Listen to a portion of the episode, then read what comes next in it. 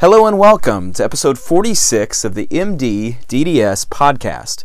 I'm your host, Doctor Kyle Fagala, and tonight I'll be teaching on the books of Numbers and Deuteronomy. So we're going to wrap up the Torah tonight. We've done a lesson on Genesis, one on Exodus and Leviticus, and then tonight on Numbers and Deuteronomy. Probably the two least read of those five, although I guess Leviticus is probably not read that much either. Um, but in fact, I think they are excellent books. Uh, Numbers in particular, I think it gets a bad rap because of its name being Numbers. I think it's actually a really interesting book. And then Deuteronomy is a bit of a rehash of stories that have already been told in Exodus, but it's also a wonderful book. And so I think you'll get a lot out of this tonight. Uh, we'll be moving on into more of the Old Testament after this. Of course, this is our last meeting of twenty eighteen, and so we will not be back together until that first week of January in twenty nineteen. So a couple weeks off from the podcast. But let's go ahead and get started tonight with our lesson on Numbers and Deuteronomy. Okay. All right. Um, missing the flats tonight. They are uh, in Nashville. Um, Lauren's dad's having some things that was expected, so they're there. Um, but let's jump in with Numbers and Deuteronomy. Um, so this will be the last part of the Torah, if you've been keeping up with that. It's interesting, like, reading different things about these books. Some people choose to call it the Pentateuch, which just means, like, first five books, basically. And then the Torah is the more the Jewish name. I prefer the Torah. I think that's a cooler way of thinking about it, so that's what I say. But uh, before we jump into these books, I want to talk about this idea of, did Moses write the Torah? And so I'll just ask you, growing up, was that your understanding of the Torah, of these books? Was was it anyone's, like, understanding that he didn't write them? Not until I got to college. Not until you got to college, and then you got, like, you had these friends, and I'm just kidding. Um, mine would be pretty similar. Like, I think I got to college, there's a couple things like that where it was like, oh wait, what? You know? That's the thing. Um, and so I think, like, uh, surface level understanding is Moses wrote it. And so I want to talk about that. Um, and I think it's important to kind of have this conversation while we're going through this. Um, and so we'll start with reasons why Moses did. That's your blank. Um, well, in the Old Testament, it claims that he wrote it. We see that in Exodus several times, in Deuteronomy uh, a couple times. So Exodus seventeen, thirty-four, thirty-eight, Deuteronomy ten, thirty-one. We also see in Jewish tradition uh, that it's confirmed that he wrote it. And so that's all throughout the rabbinical writings, things like that. Uh, the New Testament also claims it. Mark ten, Mark twelve, Luke twenty, John one, John five, Romans ten.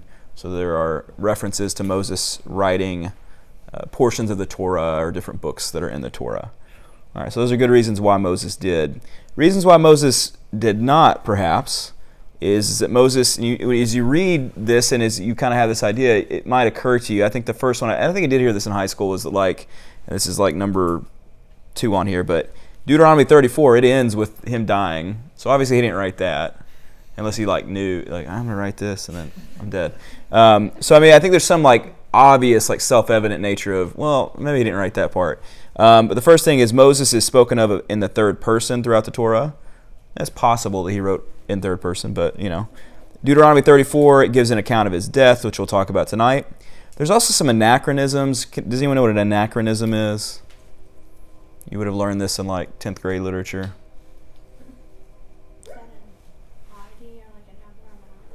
It is, and uh, the, the chronos in anachronism refers to something that's out of place in time.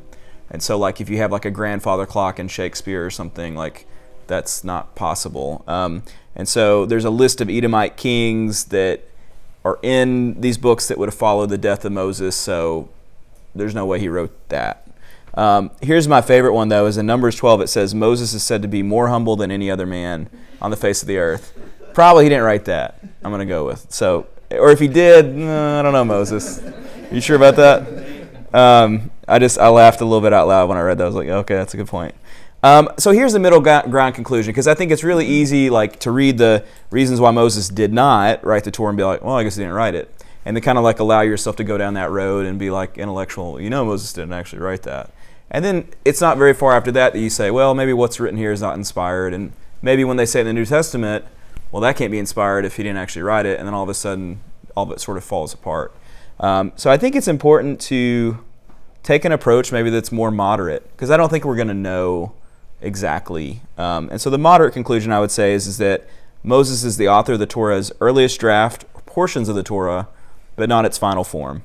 And I think that's fair. And then from a like a Christian perspective, if we believe that the Bible is inspired and that's authoritative, that the Spirit graciously watches over, and this is your blank, the entire writing process from beginning to end. And for you, that may not be a satisfactory kind of conclusion on that question, but I think it's where I have to end on it. Is, well, you know, I think in general, that's a whole nother like lesson is, is in what way is the Bible inspired? What does that mean?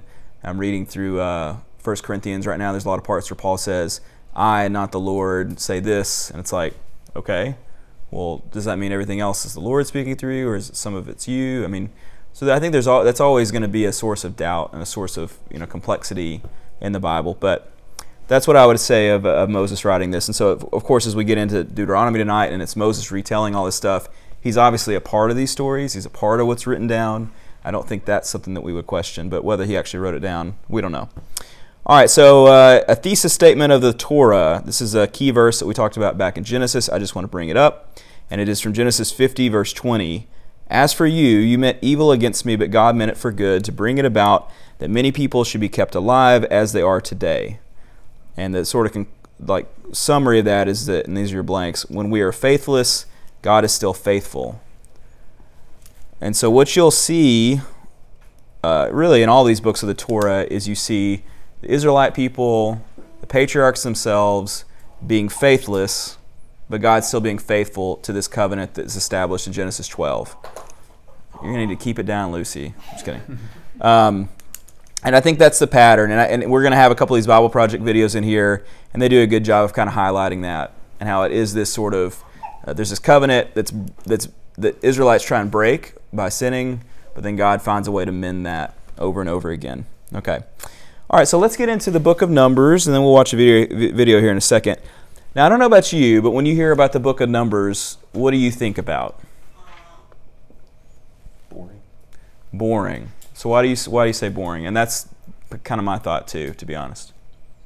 It's kind of it's a history, but it doesn't really go in depth on some of the events that you think would be more interesting. There's just like lists of names and stuff like that.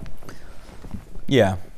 I think the lists get a little confusing, and just because they get so long, it like the lists of names and things, it gets hard to really keep up with what you're trying to think about and everything too.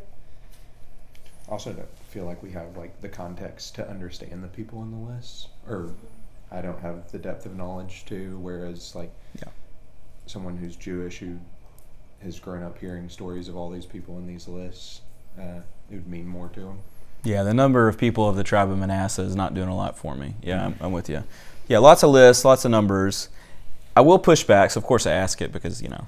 But I agree with you. That's like my first thought of numbers is like, oh, I don't read numbers. And there are lists, and not just of people, like of items and of things in the temple and or tabernacle. Like if you've read it, it's like, ooh, I'm skipping over that.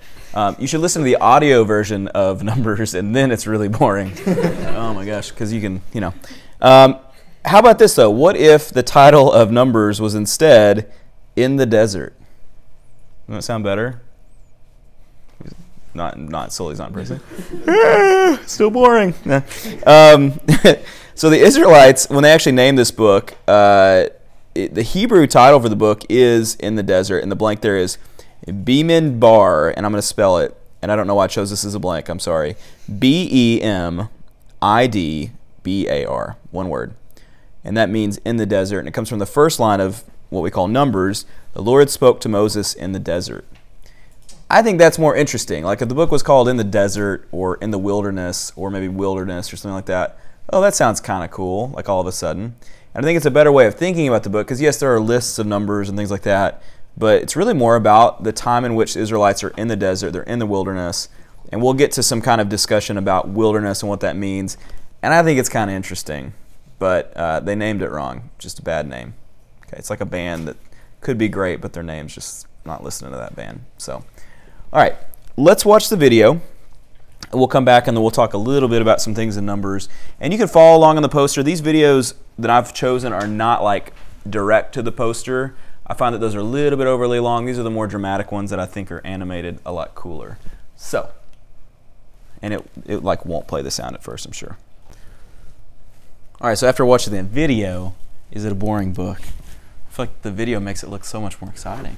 Um, so I, I think really it's just the title. That's all I can say. So I love like the whole Balaam Balak thing is fascinating. They're, they left out the talking donkey, um, and I don't know why. But uh, let's go through the thematic sections since this will be a resource for you. I mean, this is more of a summary of kind of what we just saw, but I think it's nice to just kind of have a summary.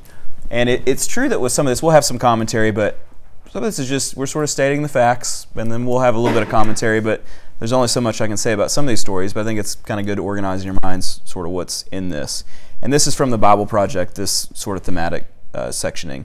So the first section is The Journey Begins. Um, and again, they, they do such a brilliant job with breaking these things down, so I feel like inadequate, but you know, I'll do my best. So uh, God prepares the Israelites for traveling to the Promised Land, leading them as a cloud by day and fire at night over the tent.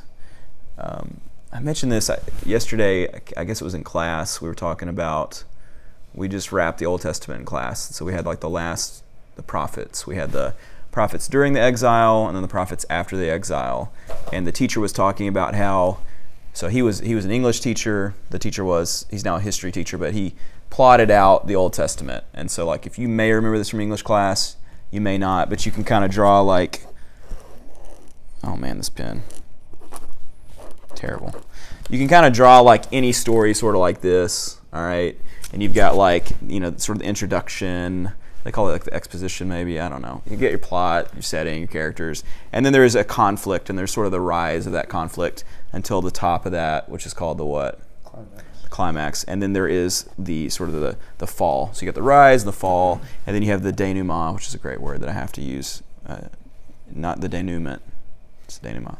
Um, anyway, so like every story you can do that with. In the Old Testament, you would effectively have like Genesis and the introduction of the patriarchs, and and really like maybe even just Genesis, basically like God is there, and our conflict kind of starts here, and our con- our conflict is separation from God. It's our sin, and so then we have this long thing of judges and kings, and then the prophets, and then we have really what we would call the climax of the Old Testament. What would you say is probably the climax of the Old Testament? You may not agree, but as it pertains to the whole Old Testament. We're going to say the destruction of the temple. Okay.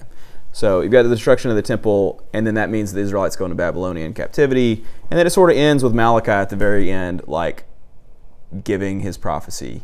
And then there's like four hundred years until Jesus and so on and so forth.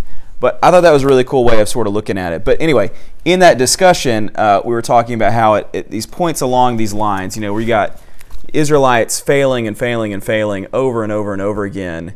And the crazy thing about that is that they were living in the midst of God. There was a time where, and we're learning about here, where Israelites were literally guided by a cloud and by fire, and they still were terrible. Like they still, like I mean, three days into the journey, they're complaining. It's bizarre. And it reminds me of that story in the New Testament of, I think it's the rich man and Lazarus, where it's like if you could just send, you know, an angel or a prophet, you know, you know, they'll turn and they'll they'll believe. And it's like, I did that, and it doesn't happen that way. It's like, I gave them prophets, I gave them a cloud, I gave them fire, I gave them everything they possibly could. I gave them my presence in the middle of a tent that you followed around, that you worshiped around, and it didn't matter. And I think that's a scary thought, is that we think, well, God's so distant, but even if he's right on top of us, I don't think we'd notice. And so my conclusion to that is that God is present, and God is here, and yet we don't really notice him. Um, but anyway. All right, so Promised Land scouted. Um, your blanks are going to be Joshua and Caleb. And so Israel, uh, sorry, Israel reaches Canaan, sends out twelve spies. I think what's interesting is this is really early into this book. Okay, so it was like in three days they start to complain, which is really sad. We'll talk about the complaining later. Um, and then they reach, they, they reach like outside of Canaan like really quick. And then, of course, they end up wandering for forty years, which is ridiculous. Like trip that should have taken a couple weeks takes forty years. It's bizarre. Um, ten aren't with it. Joseph and Caleb, they're the good ones, and they believe God, and ultimately they're the ones that get into the Promised Land. Then we have this section of unbelief and rebellion. And so most of the Israelites, of course, they believe the ten that complain, um, which just kind of reminds me of managing a team. And one day a lot of you will manage a team. You're going to be managing some residents, even worse. Um, but if one person decides to complain, people will listen to that. It takes so many more people to be positive about something to actually like overwhelm the one or two that want to be negative. And I feel like you see that here too. And even worse, you have ten that are negative, two that are positive. Um, and because of that, only Josh, Joshua, Caleb, and their kids will inherit in the Promised Land, which is crazy. Um, I want to break down some of this complaining just to give you kind of reference for it. But the people leave the base of Mount Sinai, the same mountain where they got the Ten Commandments, where all these amazing things happened. Okay, really important mountain and important landmark in, in the history of the Israelites. So they leave there, and then it's like no time after that they start complaining. And so there's seven different rebellions that happen in very quick succession. And I think this is where God sort of like gives up his desire to to, to make them holy and just kind of give them over to their complaining, their unholiness. So in Numbers eleven, uh, and the people complained about their hardships. Uh, Numbers eleven, verse four, and the rabble among them had greedy desires and said, who will give us meat? So they had manna, but they wanted meat. So then God gave them quail, you know. Um, and then in Numbers twelve, even Miriam and Aaron spoke against Moses. This is brother and his, his sister. And they complain and, and talk out against him. I'm sure that felt good. Numbers fourteen, and all the community raised their voice and grumbled against Moses and Aaron. So now Aaron's in the in the, in the negative group. I'm sure he's like, wait. I thought you were on my side. Um, and then and Korah, with Nathan and uh, Abiram, with two hundred fifty leaders of the community, rose up against Moses. Uh, number sixteen. And the entire community grumbled against Moses and Aaron. Number sixteen. And the people quarreled with Moses. Numbers twenty. And the people spoke against God and Moses. Numbers twenty-one. So that's seven times, like in, in just a matter of a few weeks, where, where everyone's complaining, complaining, complaining. And I keep saying it, but it, it like reminds me of being at work. It's just like every day I go to work, there's something new that's complained about. And it's just, it, it takes everything I can to not just be like, lead yourselves, like do your own thing, you know? And so, uh, you know, the next section kind of makes sense because I feel like Moses sometimes where it's like, trying to lead you, we've got a cloud, we've got fire, like God is with us and you won't listen and all you can do is complain. Or it's like if you take a family trip and everyone's in the back of the car, you kind of think of that like National Lampoon's Vacation sort of thing. And they just like can't be happy. That's just like kind of what this feels like to me. Um, and so Moses loses his cool. He's supposed to speak to the rock. That's your blank. That's what God tells him to do, to get water. And it seems like a very silly thing that this is what discounts him from getting into the Promised Land. Um, but the other video on Numbers, I think, explains this a little bit better. And so he's frustrated with the complaining Israelites. Can't blame him. But he, he strikes the rock instead of speaking to it. And because of this, he's prevented from entering Canaan, which really stinks. Like I feel for Moses, like I, I kind of hate that. Um, but I think what's more than him striking the rock instead of speaking to it is this idea that, I, and I can't remember the exact quote, is he, he it makes it a matter of we bring the water out of the rock and not God. And so he sort of disobeys and dishonors God in that statement and in that action. So he's making it more about him and his action, whereas God wanted it to be about himself providing the water, which of course it would be God and not Moses. And so I think that Moses just got it wrong, kind of made it more about himself. And I think as a leader, it's very easy to get to that place where it's it's all about you. And you know, even as a leader in the church, it's you know, it's your actions and not God's. And so it's important to keep that in mind and kind of use this example of Moses in that way. On to the last part of Numbers, maybe my favorite part, the best part of the video, the way they animate Balaam, the little like thing on his head. It's cool. All right, so the king of Moab is Balak. He orders a sorcerer. How crazy is that? There's a sorcerer named Balaam to curse Israel. But the hilarious thing about it is that he can't curse Israel. So obviously he was good at this. It's almost like in a movie where there's like the hitman that they go after that's like really good at what they do, and then he's unable to do anything. Um, this is like a even darker level where he's a sorcerer. And so he's going to curse Israel. He can't do it. So he, all he can do is he tries to curse, but instead he, uh, he pronounced blessings. And he also prophesies. And so obviously there's that prophecy of Jesus that's in here, which is really cool. I always love that. And then because of this, Israel is spared from harm. So I'm going to read some of these verses. Numbers twenty-two, verses five through six. So he, that being Balak, sent messengers to Balaam, the son of Beor, at Pethor, which is near the river, in the land of the sons of his people, to call him, saying, Behold, the people came out of Egypt, that's the Israelites. Behold, they covered the surface of the land, and they are living opposite me. Now therefore, please come, curse this people for me, since they are too mighty for me. Perhaps I may be able to defeat them and drive them out of the land. For I know that he whom you bless is blessed, and he whom you curse is cursed.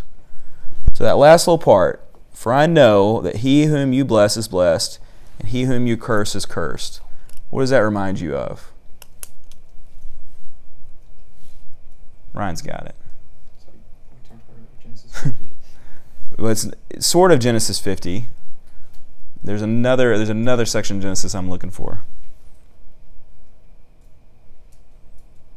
And that section, Genesis twelve. So this is the covenant to Abraham, and it's like the same same uh, wording basically. And so you basically establish that you have Balaam, this sorcerer, this earthly guy, who's good at what he does.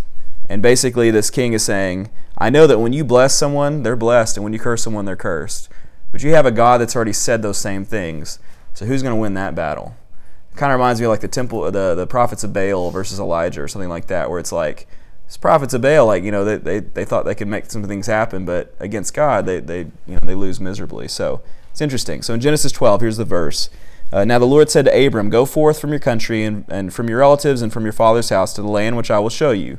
And I will make you a great nation, and I will bless you and make your name great, and so you shall have a bless or be a blessing. And I will bless those who bless you, and the one who curses you I will curse.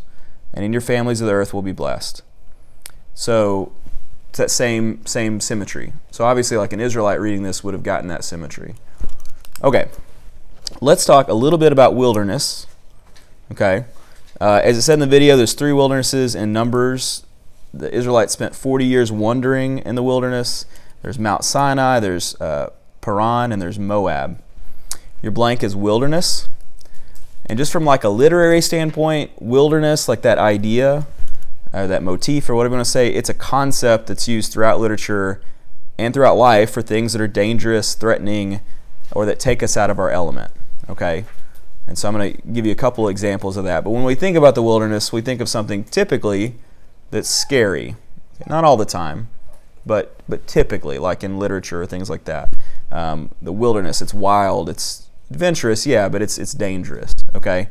Um, you think about like fires, like in California, which those have, I think, now died down. Uh, I saw there was one that was started with someone uh, announcing the gender of their baby, like in Arizona or something. Isn't that crazy? That's crazy. Um, that baby should be taken away. Like, no. Um, but it started, it was like several million dollars of damage from one of these gender reveals. Do you take that down from Instagram if it's caused all the fire? I think you take it down. Okay. Uh, I feel bad for that baby because there will be a day where it's like, you know, you're the baby that caused the... Okay. You killed dozens... Okay, never mind. Um, but that's an example of kind of the malevolent or the, the, the dangerous side of, of wilderness, okay? Uh, uh, Albert Camus, he has a book called The Plague, and there's a quote from that where wilderness is creeping in on this town. So using that as sort of this idea of the plague, that it's wilderness that's coming from... So the wilderness is always outside of the city, right? Or the city or the town, like from a literary standpoint, there's always a safe zone, okay? But the wilderness that's creeping into the town, that's the plague. Even like in a video game or something, like if you've ever played like role-playing games, like Final Fantasy or Zelda, the cities are always like safe, right? You walk around, you talk to people, you go sleep in the inn, and then you go out into the wilderness, and all of a sudden you're getting attacked by people. It's like, whoa, wait, wait, you know. So I'm going to stay off the trees, like in the old Zelda games. It's like, I'm going to stay on the path. It's going to be fine. Um, but that's the way we think of it. Now, you even think of, like, shootings, school shootings, shootings in bars. That is an example of, you know, using guns, like, in wilderness for recreational purposes is fine. Like, that's, it's safe. There's a, there's a place for that. But you bring that wilderness into civilization, and all of a sudden it's it's not okay. It's it's dangerous. It's not the way it's intended to be. Um, Ernest Shackleton. Does anyone know who Ernest Shackleton is? You do. Of course you do, you guys. No. What was it called? Family Motto. I mean, you're going to beat me there, no? And you have it in your phone. No, no. Oh, okay. I don't really think it's, it's from a movie. It's okay. Yeah. Tell me about Ernest Shackleton. Shackleton is a pretty fascinating guy, okay, who just wanted to make it to the South Pole. He made it almost there, decided to save his men, mm. sacrificed the mission, and turned around. Then he did make it right after someone else, and then he eventually, you know, completed several other Arctic missions. He has hmm. a really cool story, but he might really be a great leader. But oh, his like leadership is still leader. But his family crest is um, you endure to conquer. Basically, all your achievements come from you just enduring what you can. Hmm. Only through like endurance will you make a difference. That's cool. I fully expected no one to know who that was, so that's very impressive. Yes, he was a British polar explorer. He led three British expeditions to the Antarctic. Um, but he has a quote from, from his, I guess, his biography, that the wilderness is a character bearing down on me. Um, so that's the way he would think of. And, and Antarctica at that time was the wilderness for sure. Um, so now when we get to the Old Testament, we get to the Bible, the wilderness has different uses, almost like a dual use. And you may be kind of aware of this or starting to gain an awareness of this, but um, it is also a place where there's holiness. And so it, the wilderness is a place where Yahweh revealed himself through the burning bush that was out in the wilderness. It is the place that up on the mountain where uh, he saved uh, Isaac from being sacrificed. Um, it's also the abode of demons um, that threaten human beings with impurity, sickness, and death. Jesus goes into the wilderness for forty days to be challenged by Satan. That's into the wilderness. But then on the other side, you have John the Baptist, who lives in the wilderness, and he calls people in the wilderness to be baptized and to repent. So you, you kind of have this like two sides of the same coin with the wilderness in the Bible, um, which is interesting. My question for you as we're starting to talk about both sides of this is, uh, and be honest, would you be comfortable listening and following someone who lived in the wilderness like John? So if you don't know John the Baptist, precursor to Jesus, he lived out in the wilderness, he ate locusts, okay, and honey wafers, but locusts, let's focus on that. And he wore like animal clothing and things. Um, Would you be comfortable listening to someone like that or following someone like that? Living out in the wilderness? Or would you be more comfortable living in the city and listening to someone in the city? Come on, Ryan. Yeah, I probably wouldn't go out in the wilderness. Okay, there you go. I'm not a big camper, so. I'm not either. I think we have that in common, Ryan. Probably right. Anyone else? I mean, like it, I mean, you might. I mean, some people like the outdoors. You know, I mean, I'm looking at Caitlin. She's like, oh, man, I kind of like the outdoors. I don't know. Um, here's the way I would put it, is I think that we're more comfortable listening to people who have their lives put together. Um, and I think if you think of wilderness like that, is we don't like what's unsafe. And we, we like adventure, okay, and, and we're stretching this metaphor a little too far maybe, but um, we, we like people that are not in the midst of wilderness, you could say. Okay, we like people that are safe, uh, that are clear leaders, that have no appearance of wilderness. So if a pastor, a lot of times pastors are Uh, uncomfortable with revealing the wilderness of their lives or the things that are, are kind of coming in on them, like from that, that plague you know, example, that wilderness is creeping in on this town. And I think we all have that in some sort of way, and the ways in which the dangerous aspects of life are kind of creeping in on ourselves. Now, I would argue that the best possible pastor or leader is the one that's honest about those things, that is very upfront and very confessional uh, about those things.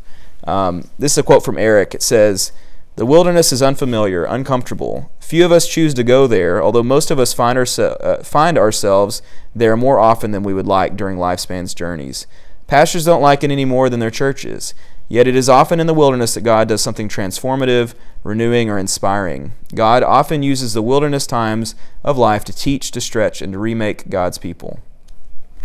Okay, so you can kind of think of that a little bit as, as we're talking about the Israelites wandering in the wilderness. Now for them, I don't know if you'd say it was a good thing or a bad thing. I think it had the opportunity to be a good thing.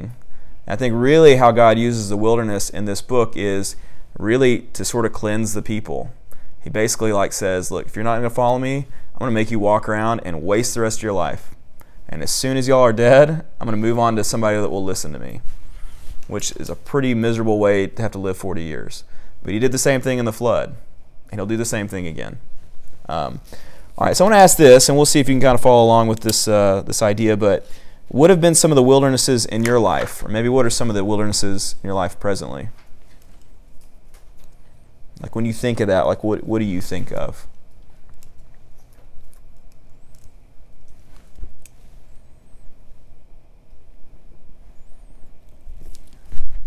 Did I, did I do a bad job uh, establishing that as an illusion? Caitlin thinks so. Sorry, Caitlin.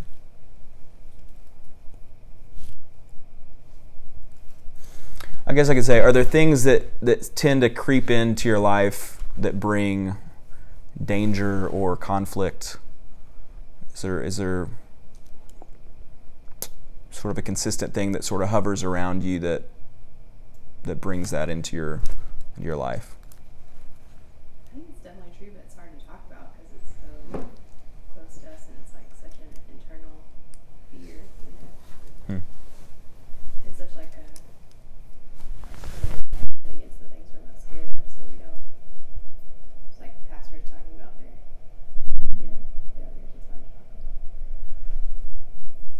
I mean, I'm not, yeah, I mean, surely there are, there are ones you're not going to be comfortable sharing. Um, that's not what I'm asking for. Um, but there, no. Um, I mean, I think like like obvious ones, like your medical school. Like, I think the stress is re- related to that. Uh, I think for me, uh, I would say like in, in my relationship with Anna, it's mm, kind of some form of, I guess, like selfishness, or like it's easy for me to not be present in the way that I should be. Um, I don't know if that fits it exactly, but I think it's like some of that might be the extent to which I was raised in a household that that was kind of how it was set up. It's sort of like this thing that's always sort of been out there, and you sort of like return to those habits, maybe.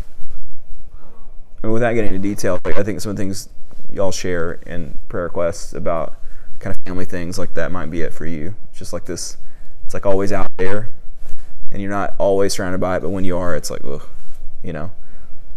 I think in a work setting, there are things that's like maybe consistent parts of people's personality that are kind of hidden and are at a, at, a, at a far distance until they're not. Well, I got to deal with this, you know. Um, it might be sexual sin, or like, you know, like lust, or um, a desire to, to cheat, or, you know, I don't, I don't know what those things are, okay. But I think they're always there. Um, but the point that's kind of being made is that if you face those things and you're honest about those things, there is the potential for God to cleanse you of those things. It's kind of the point.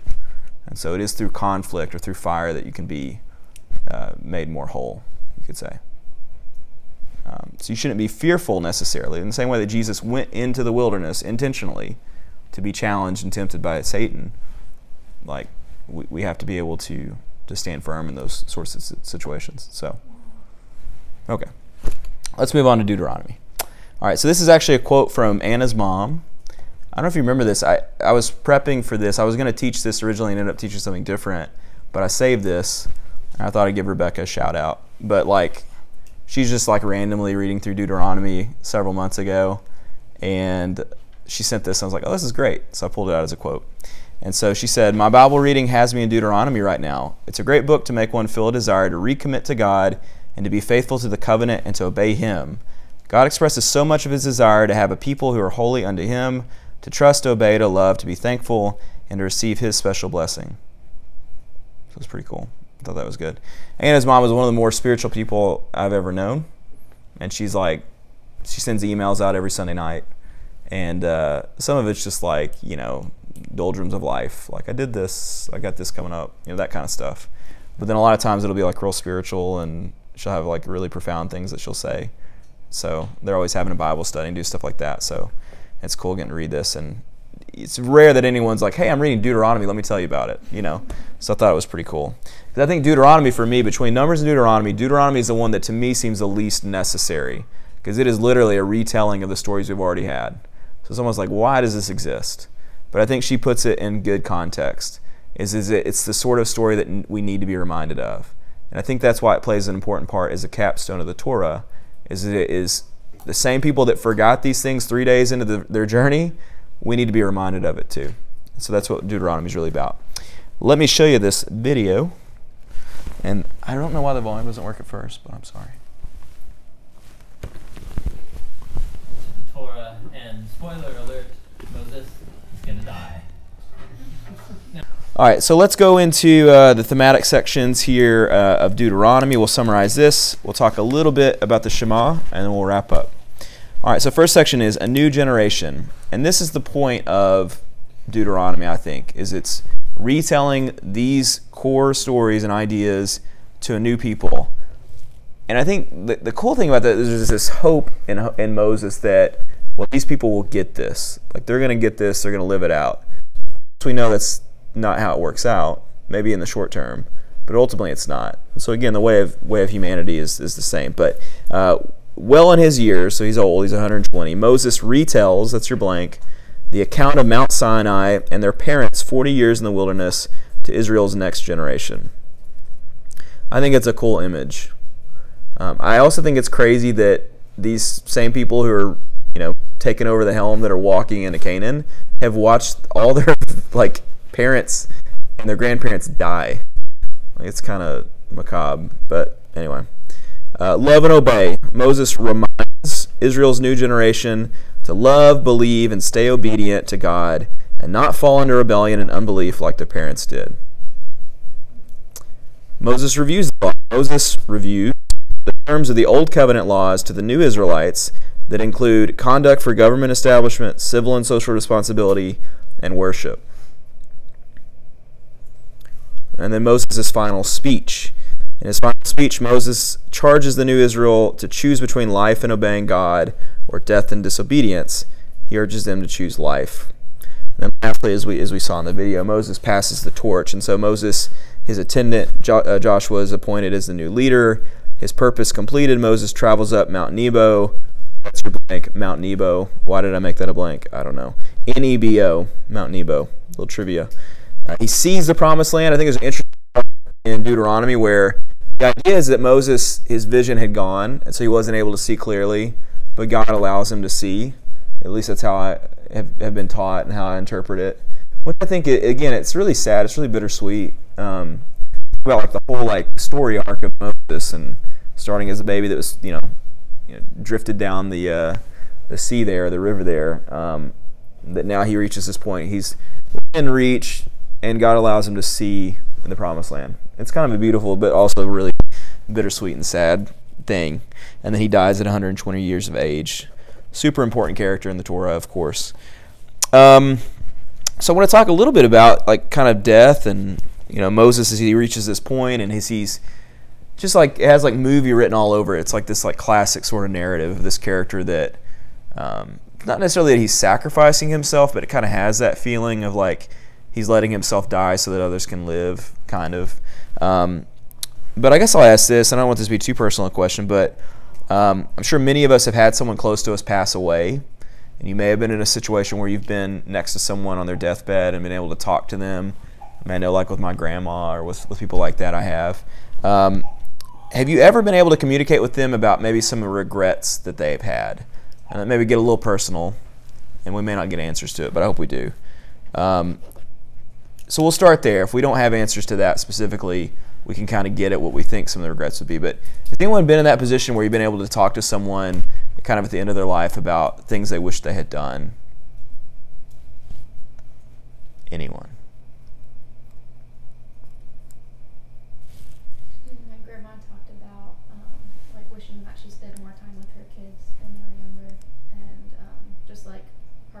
Feelings of unforgiveness, wishing that she would have let those go sooner. Hmm.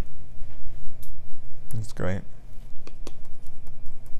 Anna, have you? No, I was trying to think about it. I mean, I feel like my grandmother, when she died, it was like she she really like lived until the final moment. So I, I, I hope I can live a life like that, you know? Hmm.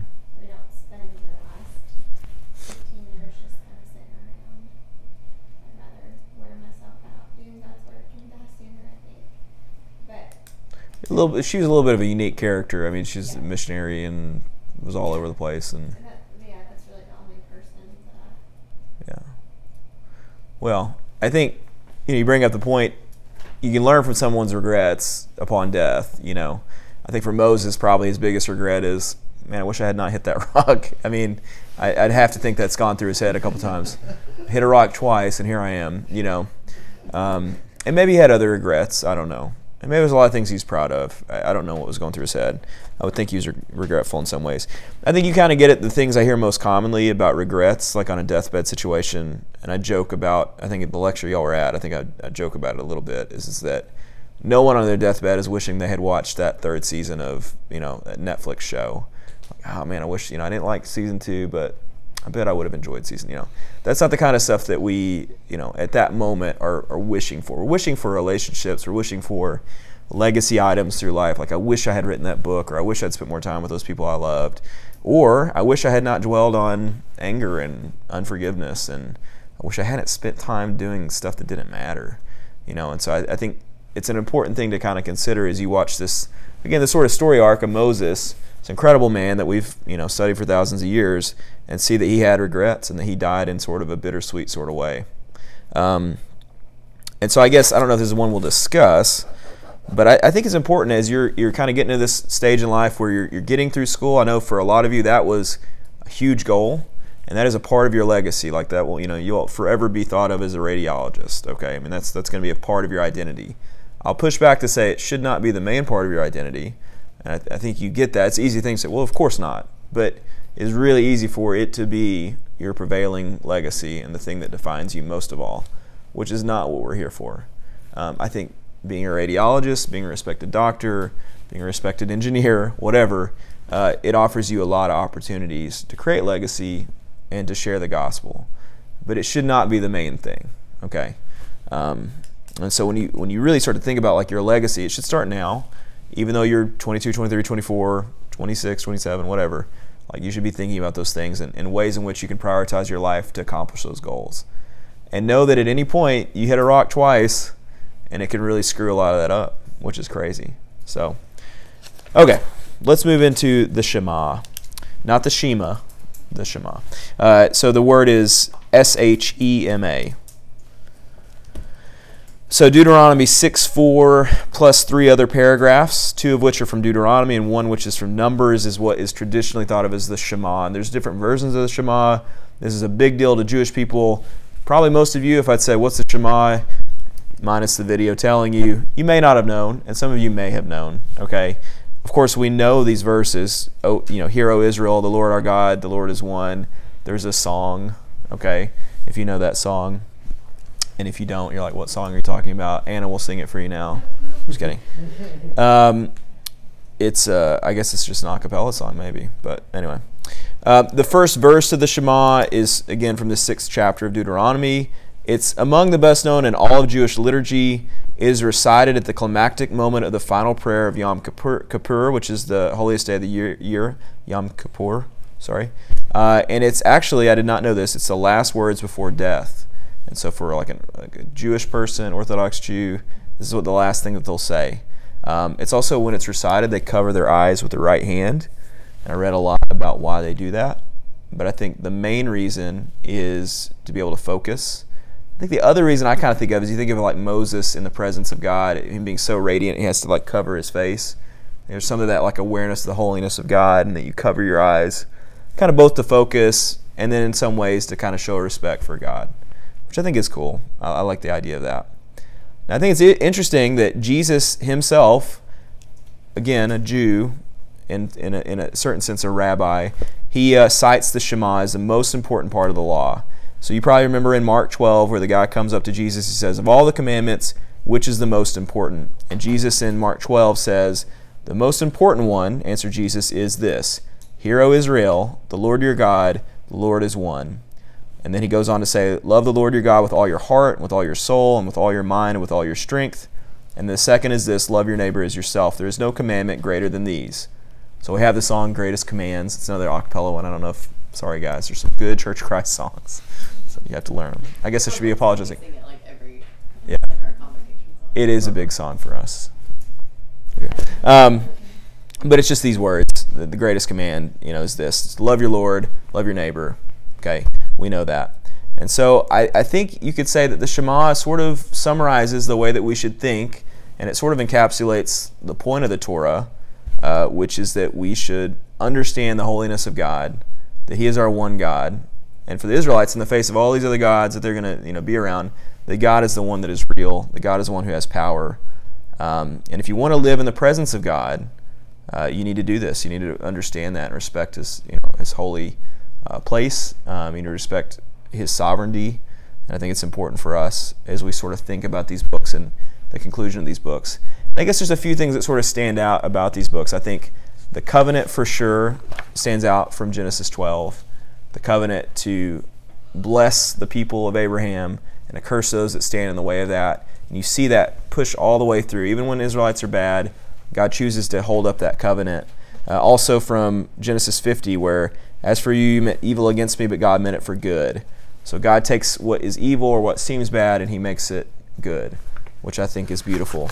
Um, and in all of this, the answers to these questions, ultimately, the thing that resolves this tension between a holy God and a sinful man is, is Jesus.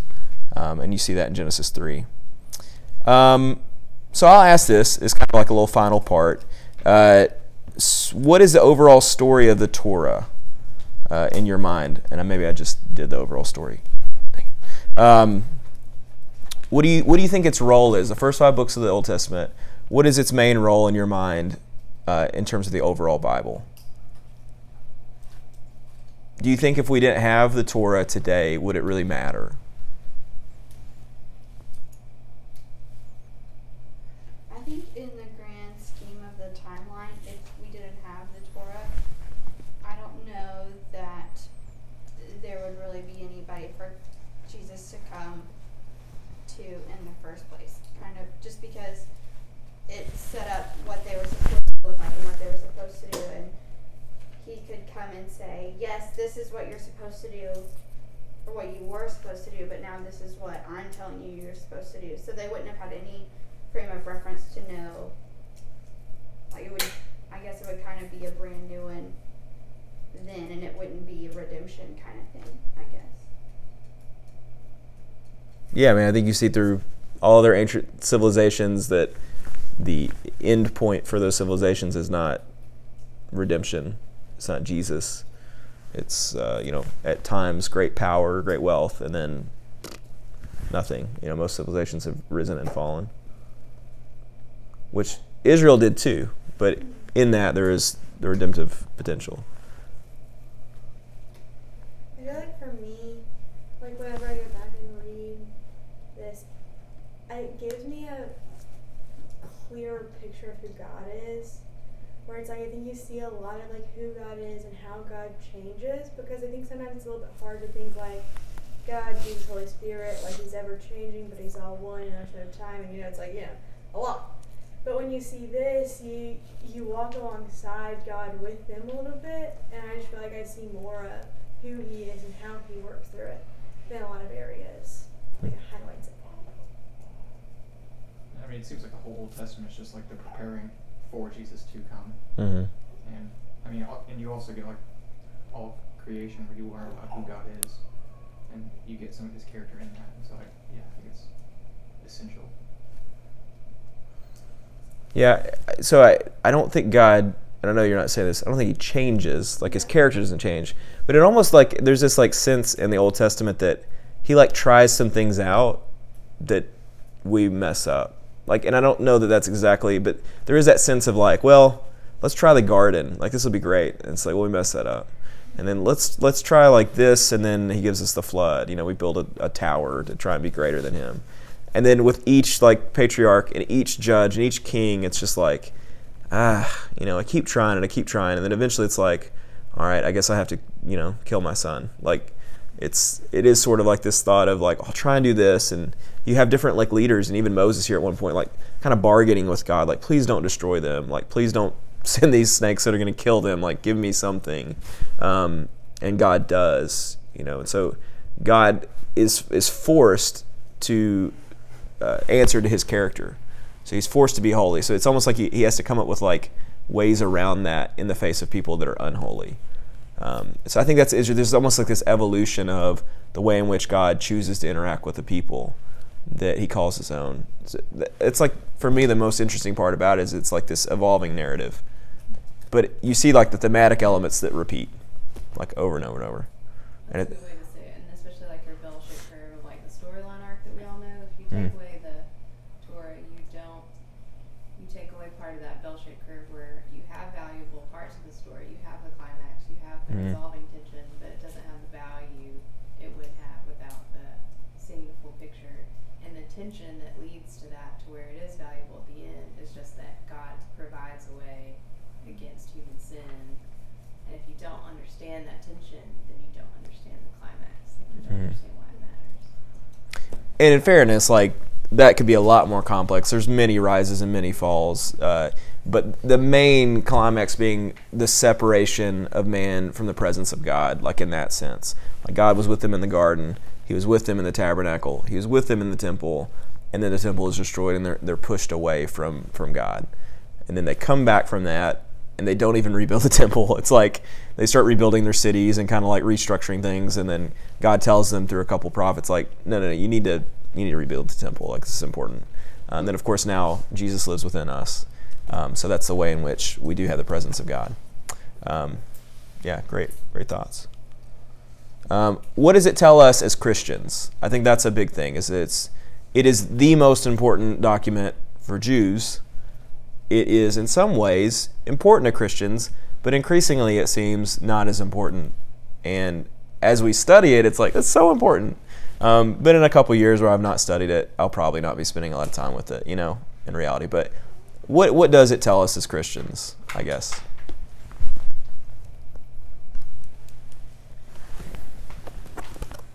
For one, it emphasizes God's faithfulness to this group of people that, you know, it seems like he gives every chance to, um, yet they keep turning away from him. Uh, despite his blessings, and then uh, so in some way that kind of that's who we are. I, or personally I sometimes I just keep turning away from God, um, yet I'm always reminded of his faithfulness. So yeah, there's that, and there's also like the scary aspect of you turn turn away too much, and it, it was in the video, um, that he kind of gives you over to it.